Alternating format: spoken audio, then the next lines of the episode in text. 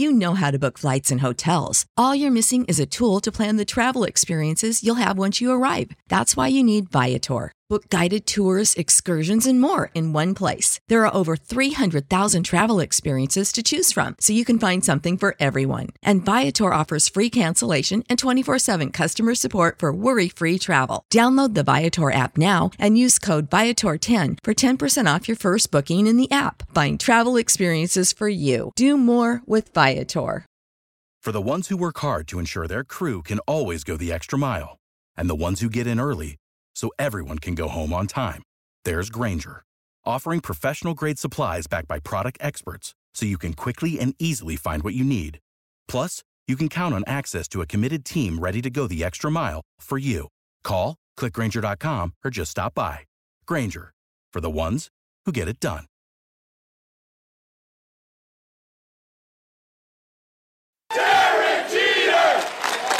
This is the Yanks Go Yard podcast with Adam Weinrib and Thomas Carannante. Welcome to a Thursday live edition of the Yanks Go Yard podcast. I'm Adam Weinrib alongside Thomas Carannante, and the New York Yankees take to the field tonight to try to capture game two against the. No, they don't. As everybody knew uh, from Tuesday, from before the series started, from weeks ago. Uh, the weather forecast for today looked bleak. It was bleak. There was a window to play the game from like 7 to 8:30. Does that sound like enough time to play a Major League Baseball playoff game? Not to me, maybe to you. We're built different. The Yankees will not be playing in this game. They will, in fact, be playing on Friday, but they will be taking an all important one game to none advantage into that Friday game. They will be riding Nestor Cortes in that Friday game. They will be starting Luis Severino in game three on the road. And they will start Jameson Taillon and Gerrit Cole in some combination in four and five if necessary. Hopefully, not necessary. Fact there's no off day left in this series. Two will go into three, will go into four, will go into five if necessary. Also, fact that screws everybody. The Guardians also have that. They're not going to start Bieber McKenzie, Bieber McKenzie in games two, three, four, five. They also have pitching problems. They also have rest issues. They played an entire series before the Yankees even started here. So everybody's a little more on edge because of the rainout. And we'll talk about the implications of what it all means and what to expect from Nestor and what to expect from the rest of the rotation. And nobody is, uh, you know, pumped that we don't have baseball today, but it makes game two at home during the day massive. And it retroactively makes game one, the game the Yankees already won, huge. So put that feather in your cap. I'm sure you were excited to win game one. Be even more excited now. It's weird to have two days without baseball. The Mariners and Astros play today. It's probably going to suck again, like it did last time. But the New York Yankees have a one game to none advantage. We're going to be talking about the game one that got them here, what it means that game two has been knocked back, how the roster shakes out, what the bullpen does, what to expect from the rotation, and how we all blame Rob Manfred for the fact that this was extremely avoidable. Make sure to find us on Apple Podcasts, Google Podcasts, Spotify, wherever you get your podcast. Drop us a five star review along with a mailbag question. We will be more than happy to answer it. Thomas Carannante, welcome on into the podcast. Let's not get distracted by the annoyance of losing a game two today, which again, we all saw coming uh, with the one day gap between one and two. Now turned two days. There was already a weird gap. There were already the same concerns. Uh, the Yankees sent Gerrit Cole to the mound in game one. A bunch of fans were nervous about that. A bunch of people told on themselves. My tweets from the third inning are not good. They aged like milk. And Gerrit Cole dominated, shoved, whatever you want to put it. The bullpen did the job. There were two scary moments for like two seconds. I was at the game. It was pretty much an ideal playoff experience, close enough to be interesting, never really in doubt, and pretty exciting. Uh, and the Yankees are up 1 0 in a division series that I think we both agree is closer than many pundits maybe projected. But uh, one game lead. It's nice. Yeah, uh, that game won pretty much all we needed uh, for uh, getting the jitters out. Gerrit Cole needed that start for Gerrit Cole, I think, more than anything else. Um, with all the uh, with all the issues that he's dealt with this year with big games, um, we can continue to cite the wild card game, but we know he wasn't healthy for that. Um, and uh, you know, date back to 2020. Statistics as a Yankee pitcher are good in the postseason, but no fans in the stands, no pressure of um, that kind of weighing on you in front of the home crowd, in front of a in front of a raucous road crowd. So now we're back. Yankees are back in Yankee Stadium. Um, and much needed game one win. I was never really nervous about this. Um, again, not a knock on the Guardians, um, just league average offense facing their number three. You kind of just have to get the job done. Um, and I know the Yankees typically have not gotten the job done in recent years, um, regardless of the scenario. Um, but this team feels a little bit different from um, a banding together slash understanding the assignment standpoint. Um, I think better than any team since 2018. So uh, really happy with the game one win. It sets the tone for the postseason um, very nicely for them uh, because they need to continue to um, escape moments of pressure going down in an 0-1 hole. Yes, we also talked about Yankees lose game one doesn't really matter. They historically kind of come back from those and manage to dig themselves out.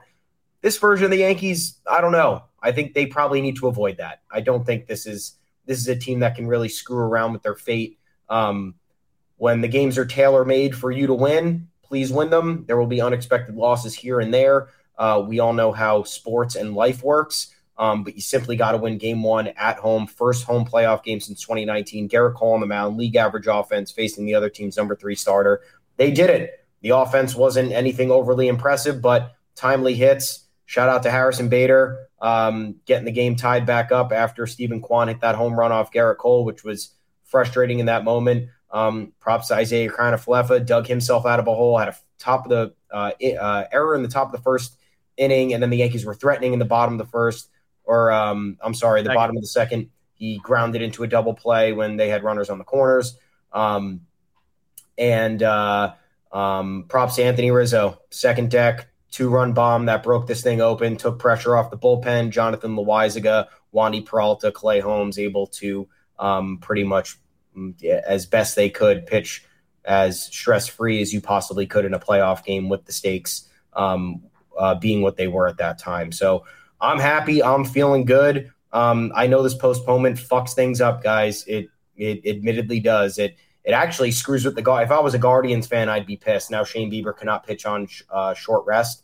Um, so they already got the short end of the stick. You know, being in the wild card series as a division winner, talk about that all you want. Uh, I don't know. You know, that I, I, think this whole thing's imperfect anyway. Um, but so on top of having to throw your ace in the wild card game series, um, because it's do or die, you got to move on. Now, there the hope was to pitch Bieber in game two. In the event you go to a do or die game five, you can use your ace again. Nope, can't do it. He's going to be on two days rest. Maybe it'll be a throw day and he can get an inning in. I don't know how his pitching schedule works, but um, it's uh, it's pretty bad for uh, for everybody here because you look at the Yankees situation with their bullpen, um, guys that just came back from injury. Like that was Wandy's first outing since September 26th or something. Yeah. Um, that was Clay Holmes' first outing since September 25th or 26th. So they got guys who need to get back on track, and they might not be ready to pitch three, four days in a row. Um, and I know these two off days help here, but now you got to play two, three, four, five consecutively, and then you got the ALCS. Should you reach should you reach it. Uh, two day, uh, you get one rest day in between. You got to, you're going to have to travel if you're the Guardians or the Yankees to Houston or Seattle. So you know your one day off's a travel day, and then you're right back into action. So uh, this schedule, stupid, just straight up stupid. I don't know how they wanted to say. I, uh, my opinion, my thought was they should have had a flex schedule in the beginning. Should the wild card series had been sweeps, you just start the ALDS or the NLDS earlier in this instance, you could have started the ALDS earlier. Um, it's playoff baseball. Fans are buying tickets regardless. I don't think that swapping the day on somebody is going to be a big deal. Look, you already have to swap the day. You took out a marquee uh, PM game tonight, and now it's a bullshit 1 p.m. start tomorrow. So don't tell me that flexibility didn't exist.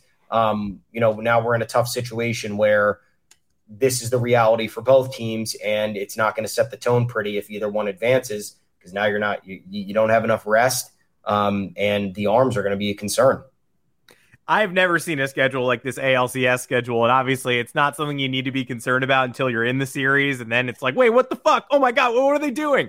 Uh, this series uh, could end if it goes all the way to Game Five. It'll end uh, Monday, the 17th, is Game Five. Then off day travel to either Houston or Seattle. Game or no, Seattle would come to New York. Uh, the Guardians might have to travel. Uh, Seattle would come to New York. The Yankees would have to travel to Houston. Yeah. Uh, and that is for Wednesday for game one, Thursday for game two, off day. Thank you so much for the off day. Uh, Saturday, game three in the Bronx. Thank you, sir. May I have another off day? No, you may not. Saturday, Sunday, Monday at home, back on the road for Tuesday and Wednesday. Five straight games, travel, no off day. And that's the schedule. That's not the rain schedule. That's not the contingency yeah. plan. That's what they intended to do. So expect fresh complaints about that next week if the Yankees are able to move on. I hope they do. It would be great if they did. Bizarre series where if the Yankees lost game one of this series, uh, you know, we were preaching like, hey, it's nice to be part of an ALDS, best of five, little wiggle room, not a wild card game, not a wild card series. If the Yankees lose game one of this series, they might get swept. It, it's not even yeah. that difficult to envision them getting swept. Uh, you think they're way better than like people think they're way better than the Guardians. The Guardians are 26 and 6 in their last 32. It's a little bit like the 2009 Twins who are also coming to that Yankees ALDS just absolutely red hot on fire. They uh, like uh, they erased some sort of like 2007 Mets choke like Tigers lead and beat them in game 163. Came in with all the momentum in the world. Took an early lead on the Yankees in game 1 at home, then the Yankees sort of blew the doors off. Game two was a tight one that A Rod tied in the ninth, and they edged past him in 12 or 13 on a Teixeira homer. And then uh, game three was also, you know, it was a one nothing Carl Pavano lead until the bats went off late in the game. Uh, but still goes in the books as a sweep. So this is kind of, I expected a similar thing. I expected like, hey, you know, could the Yankees plow past this red hot team in a three game series? Sure. But if they do that, it's going to be a lot closer than the history books write it as. That series, if A Rod doesn't tie up the game in the ninth, Yankees go to Minnesota tied 1 1. Uh, If they don't break through in the late innings against Pavano, they lose game three. They have to play game four. Uh, Bieber and McKenzie are coming up. And if the Yankees happen to lose that game one, if Cole does implode, they could beat Bieber and McKenzie. They beat Bieber in the 2020 playoffs, but they didn't face him this year, and they only faced McKenzie once, and he ran through them uh, in the only game the Yankees lost in the rivalry. So if the Yankees lose that game one, I am immediately in like pick up the pieces mode. Like, eh, this series could be over in the first road game. We just don't know. Uh, instead, they took care of business in game one. Again, delete your tweets from the third inning when Gerrit Cole looked like he might unravel. Uh, I don't blame anybody for preemptively tweeting because it's not like we haven't seen it.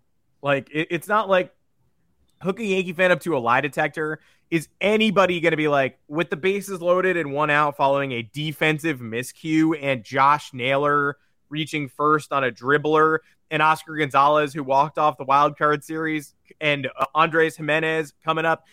No Yankee fan is like, I have full faith in Gerrit Cole. He's going to get out of this. Oh, yeah.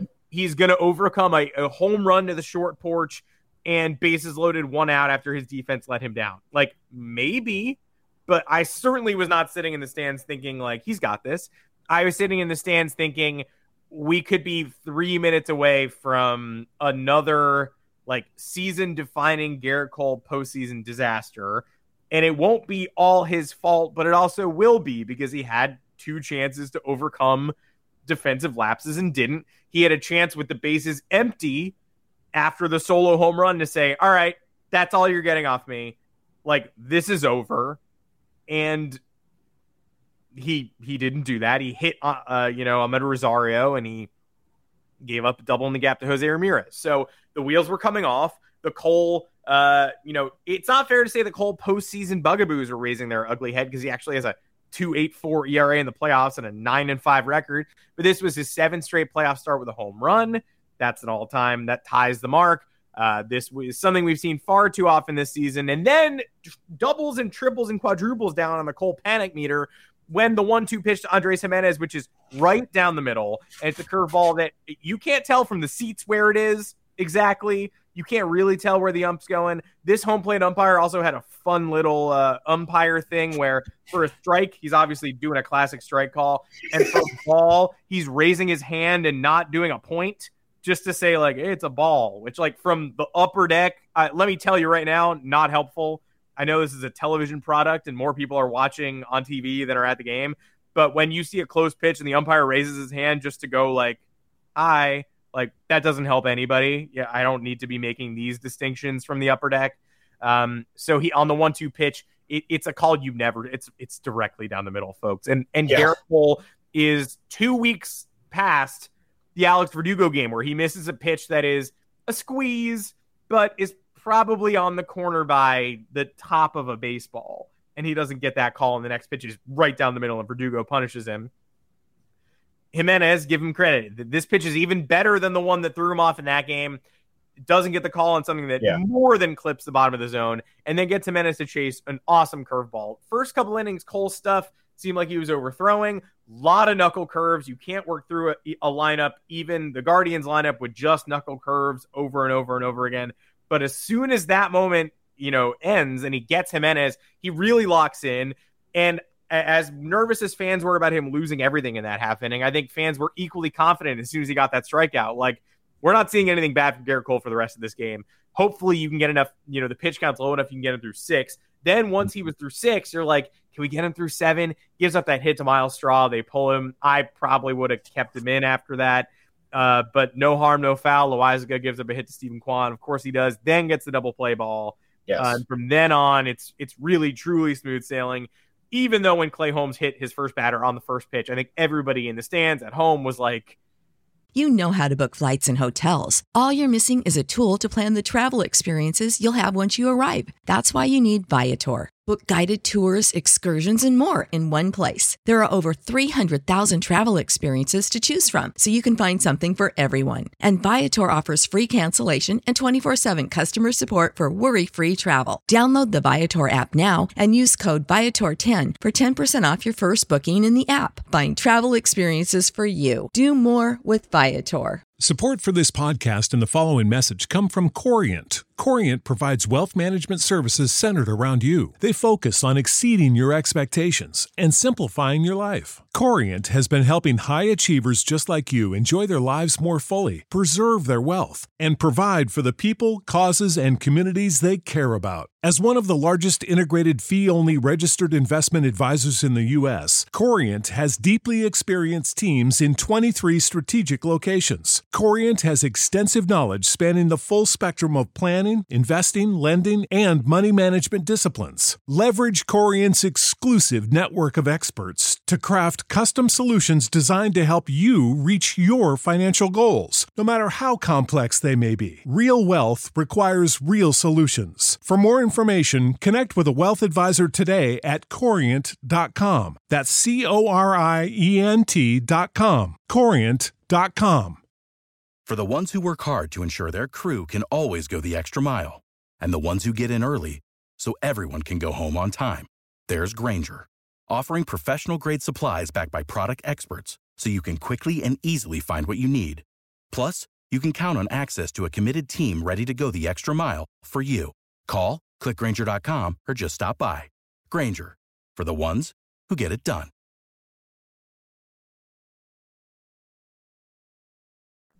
It's about to get real bad. Uh, but yeah. it did not. Just get the outs. He got one. He got two. Myles Straw is the final out of the first game of the DS. Can't script it any better than that. Yeah, and you know, the, the, and you you're right. You you would be lying if Yankee fan if Yankee fans were to say they weren't concerned of the early going. Steven Kwan has six homers on the year. That's the guy you're giving up a home run to, and it happens. Gerrit Mike Petriello. Mike Petriello tweeted before the game like Kwan, you know, takes advantage of these dimensions and wouldn't it be funny if he actually hit a short porch homer? And so i think eh, i read it two hours before the game. I wish i hadn't read it at all. And i'm like well that's going to happen. And then it did. And i'm like well okay great. Uh, where yeah, do we then, move on from here? And yeah and then you get the ikf defensive lapses and Gerrit Cole starts. I don't know why it's like clockwork. Um, my other issue with uh, this the beginning of this start for Gerrit Cole was um, far too deliberate and his processes are his processes. And I'm not going to knock that. I'm not the major league pitcher, but when you're going that slow and that um, calculated in a playoff game, it rarely ever helps the pitcher. It rarely it, it's oh that's always an advantage for the opposition for the opposing offense. Um, pitchers need to be in a rhythm. They need to be buzz sawing. Um, that's how you get through postseason games. That's how you make the pitch count a little bit more efficient um, just based on postseason baseball, watching it for two decades. Um, you kind of know how it goes. Um, and you would, and hey, maybe it was a, a little bit different of a reset. I'm going to be Gerrit Cole stand here. Different reset for the guy. First home playoff or first playoff game um, uh, at in front of a home crowd um, in three years. Um, first home playoff game in front of Yankees fans um, since he signed with the team. Yep. Uh, so, um, and he had to get the stink off of him from last year's wild card game, whether he was injured or not. That stink's going to exist. That's going to persist, and it's not going to be pretty. Um, fucking Red Sox fans. I'll get this off my chest one time. Yeah, um, and I'll join I didn't let them bother me. I the tried to not let them bother me, and then Anthony Rizzo hits that fucking home run, and I see a bunch of tweets from these assholes saying the Yankee Stadium short porch is a joke. This is a pop up. It was 378 feet.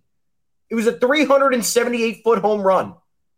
It was in the second deck. It was not a short porch job. And even Steven Kwan's was a short porch job. I don't care. It was a home run. It went over the fence. It's it it just is what it is. Stop. Stop it. Your right field wall is 283 feet away. It's named after a five foot four guy who hit one career home run because it's the only place in the history of his career where he could potentially hit a homer. So I truly don't want to hear it. I had to get I had to get that because I saw and I was like, I'm not engaging, but God, God damn it.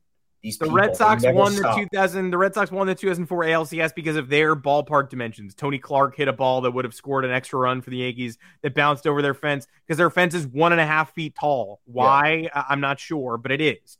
Um, so congrats. I guess we'll have to take that one away from you too, and I guess we all have to play in a neutral color dome in the middle of Idaho so that there's no home field advantage, and then maybe you know we'll be able to take all these titles seriously it's like the people who are like Yankee fans better not start talking about the real home run record because then we got to take all their steroid championships away. And it's like, yeah, and then we have to take all of your steroid non championships away. And I guess those seasons never happened. And I guess we delete baseball from 1997 to 2006 and maybe also now because there could still be more steroids. Do you guys really want to have this conversation or do you just want to be dumb on Twitter? And I think I know the answer to that. Yeah we all know the answer to that. Insufferable people. Um, just stop watching baseball because you don't watch baseball when the Sox are bad anyway. Just stop watching now. It doesn't matter. Don't need you here. Um, don't but need you here. Great start for Gerrit Cole. Regardless, uh, pitch count a little bit elevated, 101 through six and a third. Um, but hey, that's the job. Like we talked about uh, on Tuesday, he needed to go at least six, no more than two earned. He went six and a third, one earned turned it over to the best relievers, um, and they got the job done. Uh, facing a league average offense, this is where obviously you know they they they got a little bit lucky. Josh Naylor slumping right now, mm-hmm. really badly. Um, him and Kyle Schwarber got to be the two slumpiest guys right now in the postseason. It's been brutal Schwarber. for both of them. Yeah, it's terrible for both of them. But hey, part of baseball, man. Um, I think uh, a couple of other silver linings here. Josh Donaldson, two for two with a walk aside from his stupid home run trot. Um, I know there are arguments that actually help him out as uh, a reason why he should have had the home run. A, the Bud Light case was on top of the friggin' short porch there, and it caused it to bounce right in. Um, two, they started playing the home run music and flashing the lights, and the first base coach high fived him as he was jogging. But once again, for the seventh time this season, Josh Donaldson is admiring a, a, a, a minute fly ball assuming it's a home run and walking out of the batter's box. Drop the bat, dude, and run and keep your eye on it the entire time. Don't wait for somebody else to tell you it's a home run unless it's the umpire doing this. The only time you know it's a home run is when the umpire is doing this. Or unless you hit it so far, you can, you know, ride your bat like a pony and punt it into the stands. It's never, it hasn't been that way for him in a while. A lot of his home runs this year have not been no doubters. Um, I've never seen that in my life. Yeah. Somebody riding the bat, but it, it, for Donaldson specifically, he has not done it in a long time. Yes. a lot of his a lot of his home runs this year or near home runs this year have not been close. So he's just got to dig it out of the box. Um, but silver lining two for two with a walk there. Um, Carlos Stanton had a couple of good at bats, even though he went 0 for 2 with a walk. Um, I'll take him seeing more pitches at the very least. That's that's that's uh, an advantage for him because he's either a get a hit in the first three pitches or strike out on three pitches kind of guy. Um, Harrison Bader, really cool, really cool dude. Like him. Post game stuff was great. Um, a lot of range in the outfield. I think made a couple of key plays there that um, your average center fielder would not have. Um, and uh, Um, Oswaldo Cabrera in left field made that great play against the wall, lost his little lineup card, uh, dro- dropped his hat, but um, and you see him taking the at bat seriously. He had a bad offensive game, bad offensive game, 0 for 3 with two Ks, but he was pissed every time he struck out. Um, and I like seeing that kind of reaction. So um, teams dialed in. Uh, I I'm liking what I'm seeing. Um, I, I I I like Nestor Cortes going in game two. I think that this ultimately played out the way it should have. Um, maybe starting Gerrit Cole game one, and now you look at it. if they went Gerrit Cole game two, they don't have Gerrit Cole on short rest for game five. So uh, the Mother Nature uh, shoved it right back down my throat. So uh, nice work to Aaron Boone. Nice work to the Yankees because uh, I think they made the right call there. Yeah, uh, you you look at game one. It, winning a playoff game is just such a tremendous weight off everybody's shoulders. But you look at game one, and Oswaldo Cabrera, his worst game in weeks. Aaron Judge, his worst game in weeks. Works yeah. that key walk, steals second, goes to third on the error, and scores on the homer. But three non-competitive strikeouts. Jose Trevino, other than the sac fly, one of the worst games you'll see from him. Non-competitive yep. strikeouts, bad defensive plays, jittery in that third inning makes the weird late throw to third. Donaldson, that's a moment that could easily, for everybody talking about the power of the rainout, like, ooh, I don't like this. You know, I have bad memories of 2006 and 2011, and we all do. Nobody's excited there's a rainout. But the Donaldson thing is is more proof from two days ago that your bad feelings are not necessarily accurate. Uh, who thought that the Yankees were about to score in the same inning to take the lead after that Donaldson play? Uh, no one on earth every Yankee fan was like, well, that is either very bad or pretty bad. Um, and then the literal next batter, Isiah Kiner-Falefa aligns one into the corner that goes through Oscar Gonzalez's legs. He's a third sack fly. Yankees have the lead. Next inning, Yankees pull away. Right. So everything's a bad sign until the team is like, we're not going to let that be a bad sign. We're going to win the game. Uh, I'm I'm not like jumping through the roof to have a ring out and a rescheduled game and a strange Friday afternoon. And I hope everybody can make it to the ballpark, but it's uh, certainly not a distinct advantage Cleveland Guardians. Uh, yeah. that's safe to say. Yep. Uh, again, they they're getting some additional rest. They came out of the wild card series. They were good enough to sweep it instead of having to go all three and empty out the bullpen. Good job, Guardians. Nothing the Yankees could have done there. Uh, but game one, uh, you know, the Yankees see all their bullpen weapons, but Clase doesn't come in in a non-save situation. I think they probably hoped they could use him. Obviously, in game two, he's coming in no matter what the score is. Game three with the rest day in between, obviously, and you hope to go three, four, five if needed. Like three days in a row, he can do that. He's done it before. Um, even if he hasn't done it before, this is the playoffs now, and you got to do it now. He's a hoss, but four days in a row is a tough ask. I don't think you're going to see that from Clase. Uh, the Guardians are hoping to obviously finish this in four. It's not their goal to send it to game five, in which case he would still be available in two, three, four. But four games in a row, Clase, no longer a concern. Uh, the Yankees now have a Rob Manfred installed rain day. That's going to bump uh, an additional starter into both teams' rotations. Uh, but now is the time to to complain about the uh, the postponement because uh, typically, historically, this has not been the case. Uh, somebody must have had an exclusivity contract. Fox, looking at you, and they wanted uh, Wednesday for the uh, NLDS. They got a four thirty seven start and an eight thirty seven start in LA. But oh, jokes on you guys because you didn't want an AL game in there messing with you.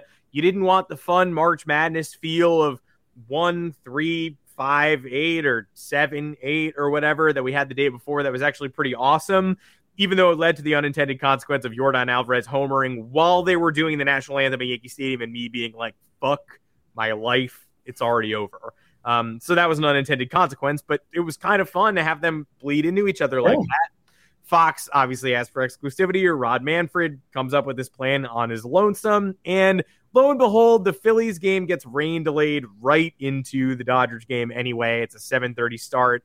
Uh, hope you liked that one hour of non overlap, Rob Manfred, uh, because the Yankees had a beautiful Bronx day yesterday. Could have played, didn't play. Uh, could have played early Thursday afternoon, I guess. I don't know if that's really preferable. I'd rather everything be even.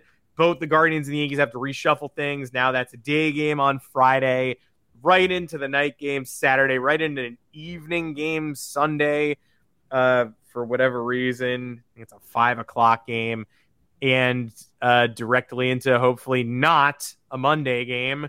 Uh, but yeah, what what are your thoughts on uh, our beautiful commissioner who orchestrated a situation that basically allowed a day game on Friday afternoon Yankee Stadium to be the best case scenario? Yeah, I mean that's that's where the problem lies because you even look at the when the schedule was first released, you're like, why why do we have a day off in between game one and two? I don't understand why. And then you have, uh, correct me if I'm wrong, because I've looked at this 50 times and all these, all MLB updated the schedule and everybody updated the schedule. It was Tuesday game, Wednesday off, Thursday game, Friday off, Saturday, Sunday, Monday play. Yes. Good. Okay. So how dumb is that? Why are you going to put for eh, so you're either assuming it doesn't go to game 5 or you're going to force the issue with travel on that game 5 and then you just have the issue in general of stacking three games on top of each other and not preparing for a race. So what if game 4 got rained out? What happens then? In that in the in that doomsday scenario, if you have a real regular ALDS schedule, which is games 1 and 2 back to back off game three and four back to back off game five.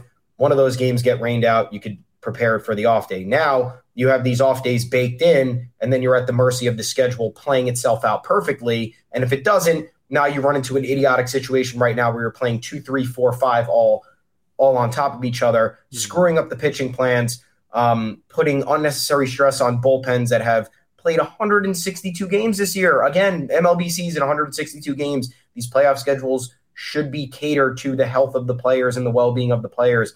Classically, they are not. This is all for life is just about money. As you get older, tell your kids nothing matters, folks. It's just about who no, wants to make the most money. Um, and how yeah, tell your kids. It's just all about money, and this is all anybody cares about. Um, it's why we have Thursday night football, the biggest dog shit product on the planet. Um, uh, we have college football. We have high school. This country is a country of football. We watch high school football. We watch. We'll, we will watch Fun Belt Wednesdays, the Sun Belt. We people watch that. It's the it's one of the worst products of all time. Who which uh which concussion prop bet do you have tonight? Because uh, I've got uh plus five eighty that David Montgomery uh stands up backwards. I hope it hope it cashes. The official betting partner of the NFL. Very exciting for me. Thank you. Prescription products require completion of an online medication consultation with an independent healthcare provider through the LifeMD platform and are only available if prescribed. Subscription required. Individual results may vary. Additional restrictions apply at lifemd.com. Read all warnings before using GLP 1s. Side effects may include a risk of thyroid C cell tumors. Do not use GLP 1s if you or your family have a history of thyroid cancer. If you've struggled for years to lose weight and have given up hope, did you know you can now access GLP 1 prescription medications through LifeMD? LifeMD is now offering eligible patients online access to GLP 1s, the breakthrough prescription medication that can help you lose body fat and weight. Listen to what people are saying. You just take your shot. It doesn't feel like you're on a diet. What I wasn't expecting it to do was to shut off the food noise. This was life altering. And if I can do it, I feel like anybody can do it. And here's the best part your insurance may cover 100% of the cost of your medication. So go to trylifemd.com to have your eligibility checked right now. Get started today at trylifemd.com. That's T R Y L I F E M D.com. What's the easiest choice you can make? Window instead of middle seat? Picking a vendor who sends a great gift basket? Outsourcing business tasks you hate? What about selling with Shopify? Whether you're selling a little or a lot, Shopify helps you do your thing, however you cha-ching. Shopify is the global commerce platform that helps you sell at every stage of your business. From the launch your online shop stage to the first real life store stage, all the way to the did we just hit a million orders stage. Shopify's there to help you grow. Whether you're selling scented soap or offering outdoor outfits, Shopify helps you sell. Wherever and whatever you're selling, Shopify's got you covered. Sign up for a $1 per month trial period at shopify.com slash try. Go to shopify.com slash try now to grow your business, no matter what stage you're in. Shopify.com slash try. Uh, we we can't. Why do we have to have NFL on Sundays? I don't. I, I mean, on Thursdays we have it on Sundays. Sundays. It's fun. I like that. But on Thursday, Monday, Sunday and Monday is amazing. Thursday complicates everything. It screws up the team schedule. It fucks with the injury report. It screws up the players' health. It There's no need for it. It's just because Amazon offered $13 billion for it. And however many years ago when we started this, somebody else offered a gajillion dollars for it. And they're like, well, I'm not going to turn that down. So money rules the world. It sucks. And that's what's influencing this decision here. But even so, so even forget about this, forget about the postponement. Even if we had a normal schedule, what they do with the ALCS, even if the Yankees don't get there, I don't care about the Yankees not having rest what are the what are the Guardians or I I'm happy with the Astros at a disadvantage, but even they're not at a disadvantage here because they're the home team. They're going to sweep, so who cares? Yeah. yeah. You have Wednesday, October 19th, the ALCS starts. Game two is Thursday, the 20th, and you have an off day on the 21st. Games three, four, five, six, seven are all played consecutively from the 22nd to the 26th. I I know we're tr- I know the lockout screwed things up. I understand we had that we we had that reality, but why it why is that the schedule? How does that help anybody? Um, and I just I I'm I'm still I, I don't even know what to say looking at them, looking at the layout right now. That is without any that's without the rain causing a problem in the DS, guys. So what happens if there's a rain out on one of these games, games three through seven? where there's no day off. What do you do then? We're not doing a double header, are we? I fucking hope Ooh, not. Yeah, fingers crossed. That would be insane. Um, and uh, you know, you have you have these these two series stacked on top of each other for the for the ALDS. And for the crucial swing games in five, if it were to happen, in six, if it were to happen in the CS, you're playing the, the day after a travel day after you've already played 162 games, after you've already played at least one five game series, if a wild card team makes it, two, you know, uh, uh, a, a, a three game wild card series on top of that. Um, this is just not conducive to anything, and it's going to result in a in a rush product, and we're going to see skeleton crew bullpens, and we're not going to be able to see um, pitchers get used on short rest, which is already uh, enough of a perilous type situation because it's the health of the pitchers. But some guys go on short rest and they like it. Now we're not, we might not be able to see that in some of these games. Um, and it's going to affect how various teams are able to perform. I, I, I just don't understand what the thinking was here um, outside of money. We're not going to get an explanation because it is money. Um, but yeah, now this is if I'm the Guardians, I'm pissed. Like I said, this screws everything up. And then in the event you make in the event you make the CS, you're traveling to Houston or Seattle, which is a hike either way. Um, and you only get you only get two days off over that uh, eight day stretch. And the one and the one is before the series even starts, which doesn't even count as an off day, in my opinion. You need two days off in a seven game series while it's happening. So um, MLB, MLB does it again. Hopefully they learn from this, but they won't. In case you're just joining us, welcome back to the Bernie Sanders Sports Podcast. A lot of uh, tough baseball economics to discuss. Yeah, I mean it's it's all business. Um, it's all gross, and and it might get weirder in the in the CS for sure because at least uh, these stupid extra off days you just slot them in, but in the CS there's this big old pile of days at the end of the series. Uh, now the Yankees get one extra day to sleep in their own beds. Uh, bizarre. They don't have to go anywhere until Friday afternoon. Hopefully, they win that game. Anthony Rizzo gets to pet Kevin Rizzo on the head, wear special cleats. Nestor Cortes gets to prepare. Everybody gets to do their own business, and then they get to get back after it for Friday's game, which bleeds into Saturday's game, which hopefully, honestly, does not bleed into Sunday's game. Because I think a lot of Yankee fans are like, uh, and this is the nature of the beast, and I don't blame you at all. And it's not like, hey, look at look at us, right? Have we ever been relentlessly positive? Absolutely not. But a lot of Yankee fans are going, "Oh my god, this totally screws with our pitching plan for games 4 and 5." Hey, you won game 1. I have a great strategy for avoiding difficult pitching decisions in game 4 and 5. Win game 2, win game 3. The series yeah. will end. The series will end. Then you can watch the NL series and move on to the ALCS if you win game two with Nestor Cortes and you win game three with Luis Severino. Two pitchers I think we can all agree are very good. You win those games, you move on. That's why Gerrit Cole uh, really had to beat the number three starter Cal Quantrill. He just did. Yep. And you want to talk about the things that you don't totally notice when you're in the building, which is funny because I don't know if this is just me, but watching at home versus watching in the stadium, it's this completely different. Like you're so immersed in it that it almost feels like, all right, like uh, this this whole thing is a movie. Uh, like strategy goes out the window. You're just sitting there, like absorbing every pitch. Uh, you know, it, the obvious mistakes are obvious. Josh Donaldson, you're like, why are you jogging?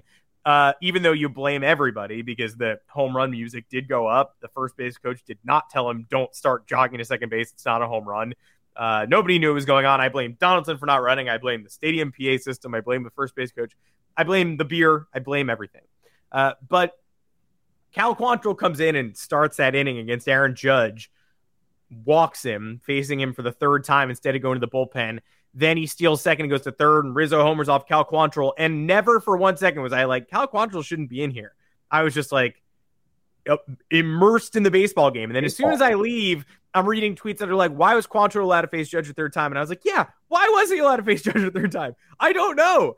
Uh, maybe because the Guardians bullpen isn't quite as deep as people are making it out to be. Maybe because, you know, uh, they thought they could push Cal Quantrill because they saw him be effective through through five. I, am not really sure, but uh, there's a human element here. It's not this guarantee like, oh, we're gonna get to game four and be in trouble. Then be lucky if we get to game five where we don't even get to throw Nestor on short rest.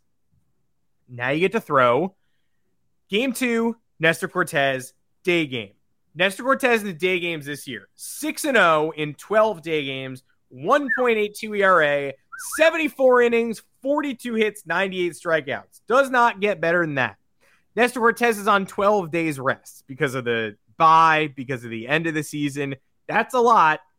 Nestor on six plus days rest this year, five starts, 3 and 0, 1.01 ERA. His best work this year has been done during the day and on extra rest. I can't guarantee you it's going to happen again. I can just tell you that that is what we are working with.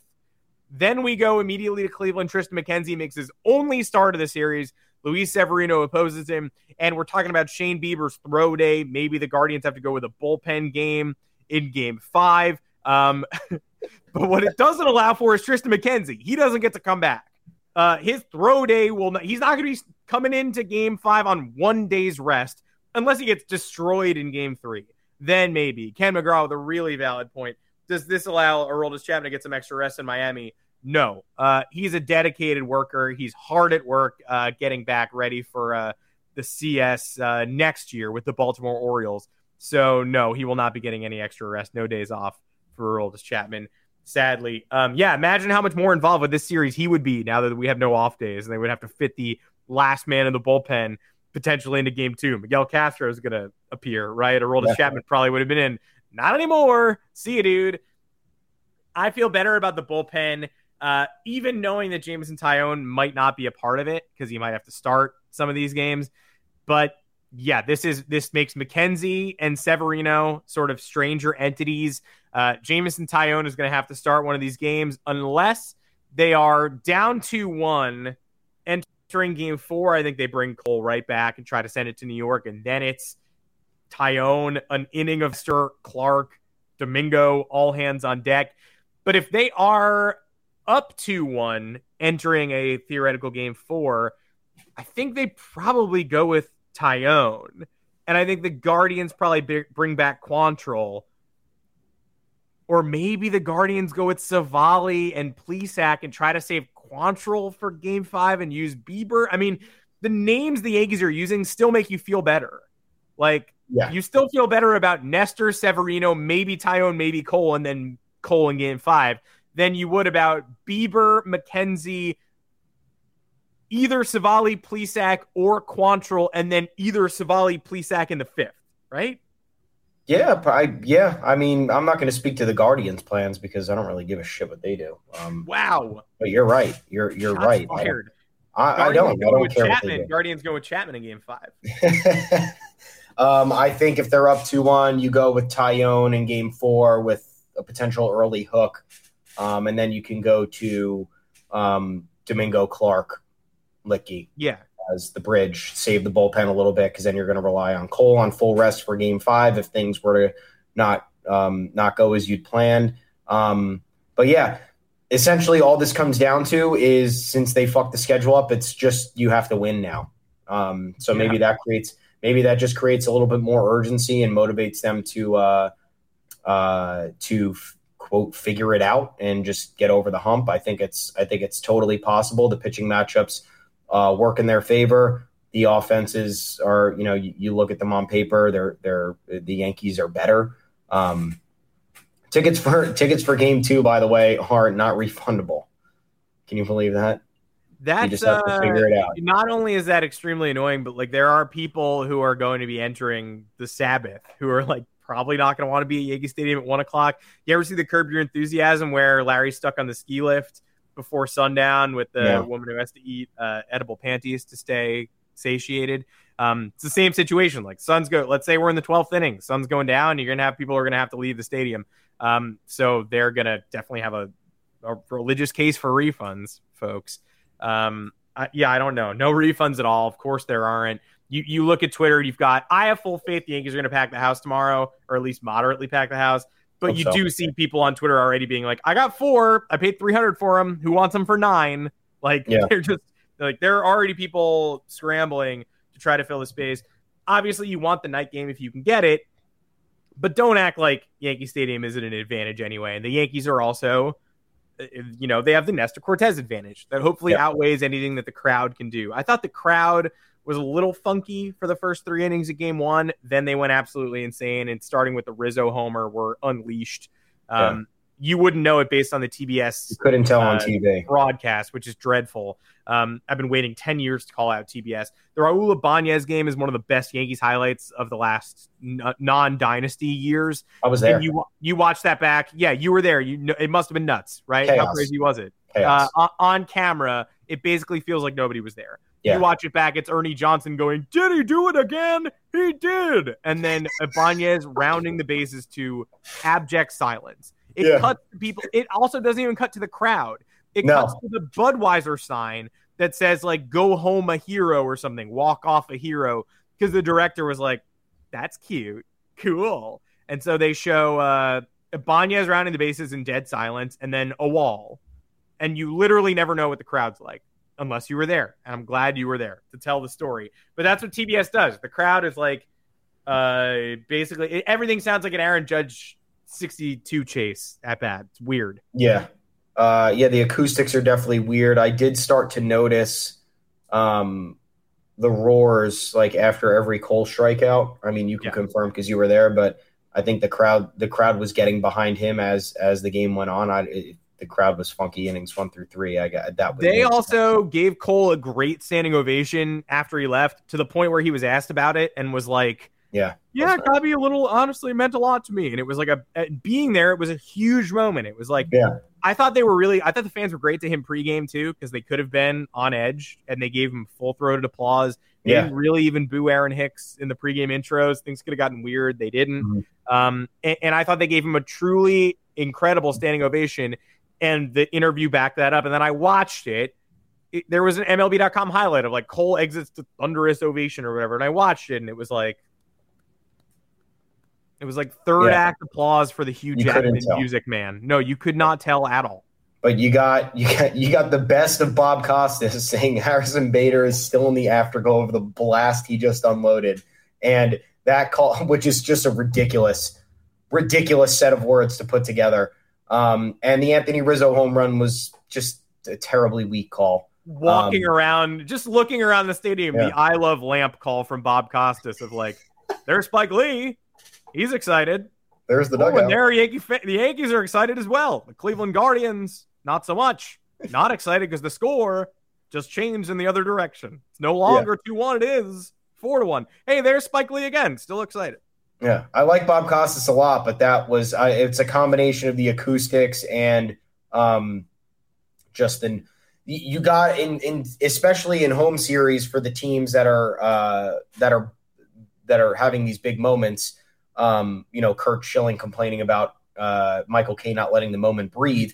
The moment didn't need to breathe. It was on the road in Texas, so you couldn't hear the crowd noise. You didn't hear the energy. Home playoff games when this stuff's happening, you have to let the moments breathe. And Bob Costas is talking the entire time, telling us stories of stuff we don't even care about or even know about, um, which is fine filler for a radio broadcast that I guess you're listening from the car, but for TV when you have the visuals and you're supposed to have the crowd noise as a viable supplement to help make you feel like you're there. Um, just bad, bad stuff. Uh, they need to improve for game two um, because I was I was getting tired watching that game, and I was very much engaged and writing some content and and yelling at my TV. But um, some there were moments where you snapped out of it, and you're like, "Oh shit, game's happening." Yeah, okay, yo, forgot forgot so and so was pitching. Okay, oh, we're back. All right, great.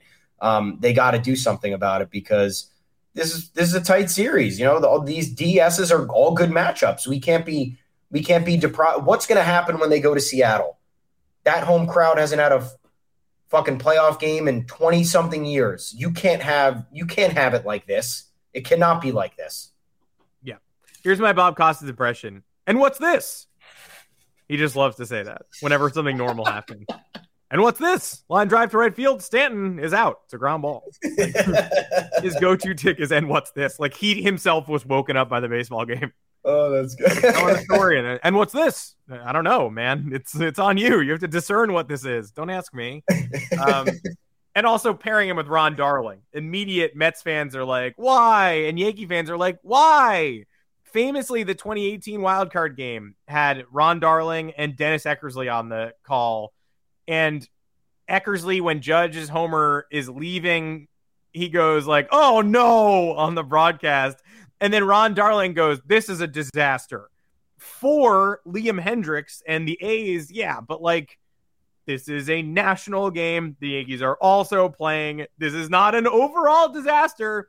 Uh, many of your viewers might, in fact, think this is very good. So, just something to keep in mind. Something to keep in mind. Um, we need to improve the broadcast. We need to. Uh, what do we think about this lineup, real quick? Um, yeah do we want Bader in the nine hole or do we want to swap him with IKF?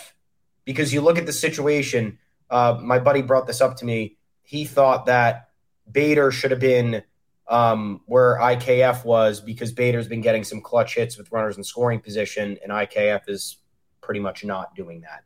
Um, yeah. So, do you make that swap, even though you kind of predicted Bader in the nine hole anyway? I'm interested in that swap. I wouldn't have any problem doing it. I would say they're probably not going to make a change unless they lose game two, but it could be fruitful. They got some time to play. Uh, yeah, Bader is uh, a pretty solid argument that clutch exists. He's just someone I trust to shorten up and get the run in from third with less than two outs. Uh, if I need a single with two outs, you know, it's he's also probably in the top three of people I trust to do yeah. that. But yeah. guy on third, one out, I'm just like, great. Harrison Bader's up because IKF is contacts through the roof in bases loaded scenarios. He's been awesome. Uh, but his hit tool doesn't come with a lot of punch to it. So if you no. desperately need, uh, you know, if you need a grounder to get the runner in, great. You need a single. I'm not sure that's going to happen. Um, I, I find them relatively interchangeable. There are benefits to both. I want Bader on ahead of Judge, for example, uh, but I also yeah. want IKF to get the fewest at bats possible. Um, so you can sell me on either. I, I'm not gonna like rail against the Yankees, I would be interested in making the switch. I think that's the only switch they should even consider. Yeah. Uh, Judge leading off had nothing to do with him striking out all the time. No. Uh, in game one. Again, Judge was bad in that game. Donaldson yeah. made a huge mental error. Trevino was a little uncomfortable. Cole Could've labored through the first three innings. Uh, Anthony Rizzo struck out early. Uh, Cal Quantrill was buzz sawing the Bombers in the first couple innings. They won 4 1. The tying run didn't come to the plate after the seventh. It was a good baseball game. Now we go to game two Friday night afternoon. Friday afternoon. Friday um, night afternoon. Friday night afternoon. And uh, Shane Bieber will be on the mound. Shane Bieber's stats, courtesy of Talking Yanks before we leave. 14 games started on six plus days rest. He is the anti Nestor Cortes. 4.42. Doesn't like it. 97 other starts, 2.96.